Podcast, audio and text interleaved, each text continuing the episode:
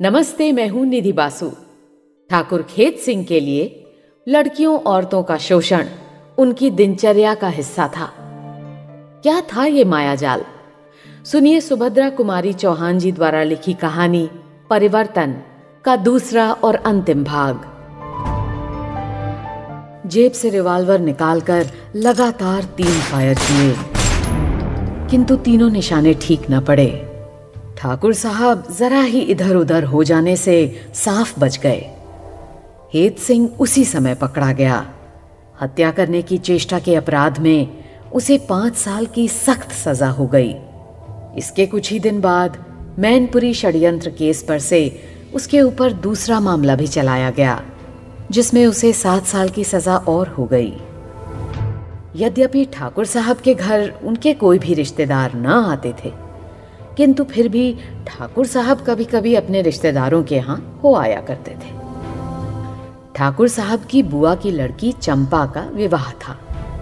एक मामूली छपा हुआ निमंत्रण पत्र पाकर ही वे विवाह में जाने को तैयार हो गए। चंपा ने जब सुना कि ठाकुर साहब आए हैं तो उसने उन्हें अंदर बुलवा भेजा। चंपा को हेत सिंह के जेल जाने से बड़ा ही कष्ट हो रहा था। वह इस विषय में ठाकुर साहब से कुछ पूछना चाहती थी। चंपा के निडर स्वभाव और उसकी स्पष्ट वादिता से ठाकुर साहब अच्छी तरह परिचित थे। पहले तो वो चंपा के सामने आने में कुछ झिझके, फिर आखिर में उन्हें जाना ही पड़ा। न जाने क्यों वे चंपा का लिहाज भी करते थे। साधारण कुशल प्रश्न के पश्चात चंपा ने उनसे हेत सिंह के विषय में पूछा। ठाकुर साहब ने अफसोस ज़ाहिर करते हुए कहा, अब क्या करें? भूल तो हो ही गई। दादा, अब आप इन आदतों को छोड़ दें तो अच्छा हो। कुछ अनभिज्ञता प्रकट करते हुए ठाकुर साहब बोले कौन सी आदतें बेटी? चंपा ने मार्मिक दृष्टि से उनकी ओर देखा और चुप हो गई। ठाकुर साहब कुछ झेप से गए। बेटी, मैं कुछ नहीं करता। तुझे विश्वास ना हो तो चलकर एक बार अपनी आँखों से देख ले। वैसे तो लोग न जाने कितनी झूठी खबरें उड़ाया करेंगे, पर तुझे तो विश्वास न करना चाहिए। चंपा का विवाह हो गया। चंपा ससुराल गई और ठाकुर साहब आए अपने घर। घर आने पर भी चंपा की वह मार्मिक चोट उनके हृदय पर रह रहकर आघात करती ही रही। बहुत बार उन्होंने सोचा कि मैं इन आदतों को क्यों ना छोड़ दूँ? जीवन में न जाने कितने पाप किए हैं। अब उनका प्रायश्चित भी तो करना ही चाहिए। अब नरेंद्र, उनका लड़का, भी समझदार हो गया है। उसके सिर पर घर द्वार छोड़कर क्यों ना कुछ दिन पवित्र काशी में जाकर गंगा किनारे भगवत भजन करूँ? उम्र आधी तो जा ही चुकी है क्या जीवन भर यही करता रहूँगा? मेरे इन आचरणों का प्रभाव नरेंद्र पर भी तो पड़ सकता है। किंतु पानी के बुलबुलों के समान ये विचार उनके दिमाग में क्षण भर के लिए आते और चले जाते। उनका कार्यक्रम ज्यो का त्यों जारी था। विवाह के कुछ दिन बाद चंपा के पति नवल किशोर के मित्र संतोष ने नवल किशोर को चंपा समेत अपने घर आने का निमंत्रण दिया। और ये लोग संतोष कुमार को बिना किसी प्रकार की सूचना दिए ही उसके घर के लिए रवाना हो गए। सूचना न देकर ये लोग अचानक पहुंचकर संतोष कुमार और बूढ़ी अम्मा को आश्चर्य में डाल देना चाहते थे। चंपा और नवल किशोर अलीगढ़ के लिए रवाना हो गए। रास्ता बड़े आराम से कटा। गर्मी तो नाम को न थी। रिमझिम रिमझिम बरसता हुआ पानी बड़ा ही सुहावना लग रहा था। जब ये लोग अलीगढ़ स्टेशन पर उतरे, उस समय कुछ अंधेरा हो चला था। गाँव स्टेशन से पाँच छः मील दूर था, इसलिए नवल ने सोचा कि स्टेशन पर ही भोजन करके तब गाँव के लिए रवाना होंगे। चंपा को सामान के पास बैठाकर नवल भोजन की तलाश में निकला। हलवाई की दुकान पर सब चीज़ें तो ठीक थीं, पर पूरियाँ ज़रा ठंडी थीं। वह ताज़ा पूरियाँ बनवाने के लिए वहीं ठहर गया। इधर सामान के पास अकेली बैठी बैठी चंपा का जी उगने लगा। वह एक पुस्तक निकाल कर पढ़ने लगी। थोड़ी देर के बाद ही एक आदमी ने आकर उससे कहा, बाबूजी, होटल में बैठे हैं, आपको बुला रहे हैं। पर वे तो खाना यहीं लाने वाले थे ना? होटल यहाँ से करीब ही है। वे कहते हैं कि आप वहीं चल के भोजन कर लें। कच्चा खाना यहाँ लाने में सुविधा ना पड़ेगा। सामान के पास कौन रहेगा? अरे सामान तो कुली देखता रहेगा आप फ़िक्र ना करें। दस मिनट में तो आप वापस ही आ जाएँगी।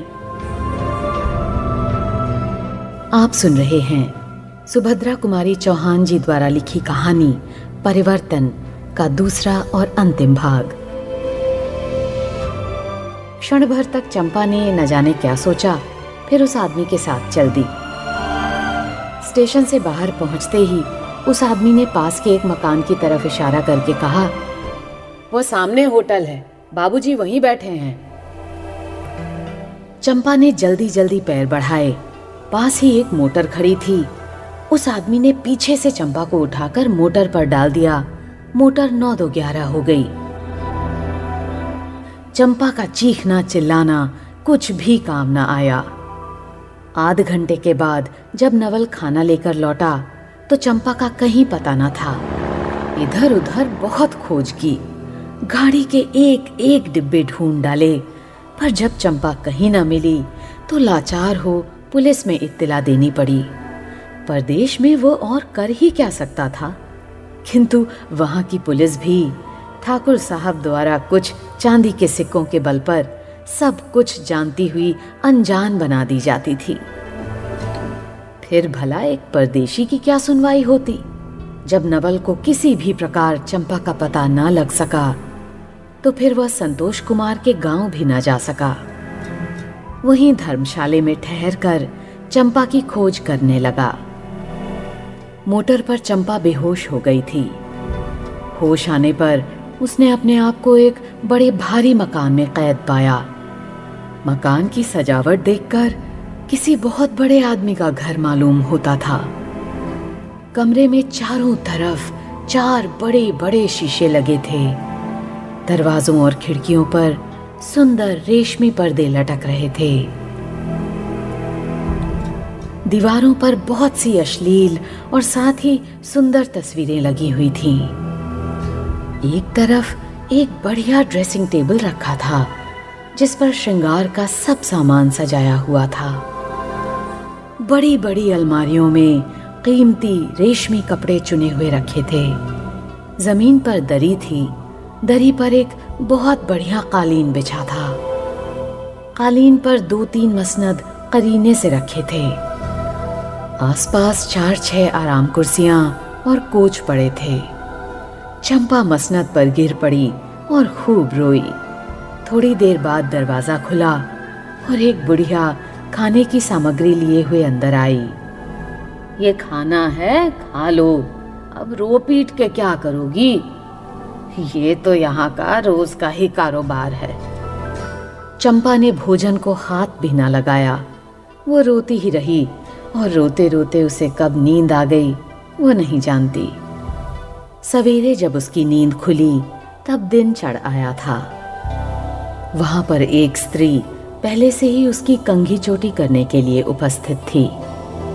उसने चंपा के सिर में कंघी करनी चाहिए किंतु एक झटके में चंपा ने उसे दूर कर दिया। वह स्त्री बड़बड़ाती हुई चली गई।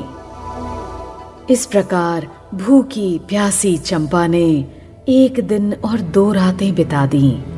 तीसरे दिन सवेरे उठकर चंपा शून्य दृष्टि से खिड़की से बाहर सड़क की ओर देख रही थी।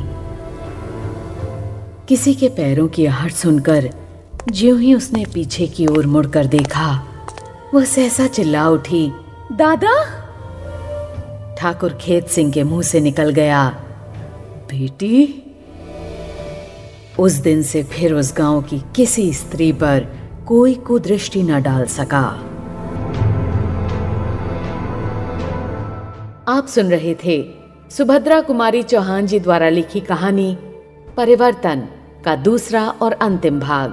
वाचन था निधि बासु का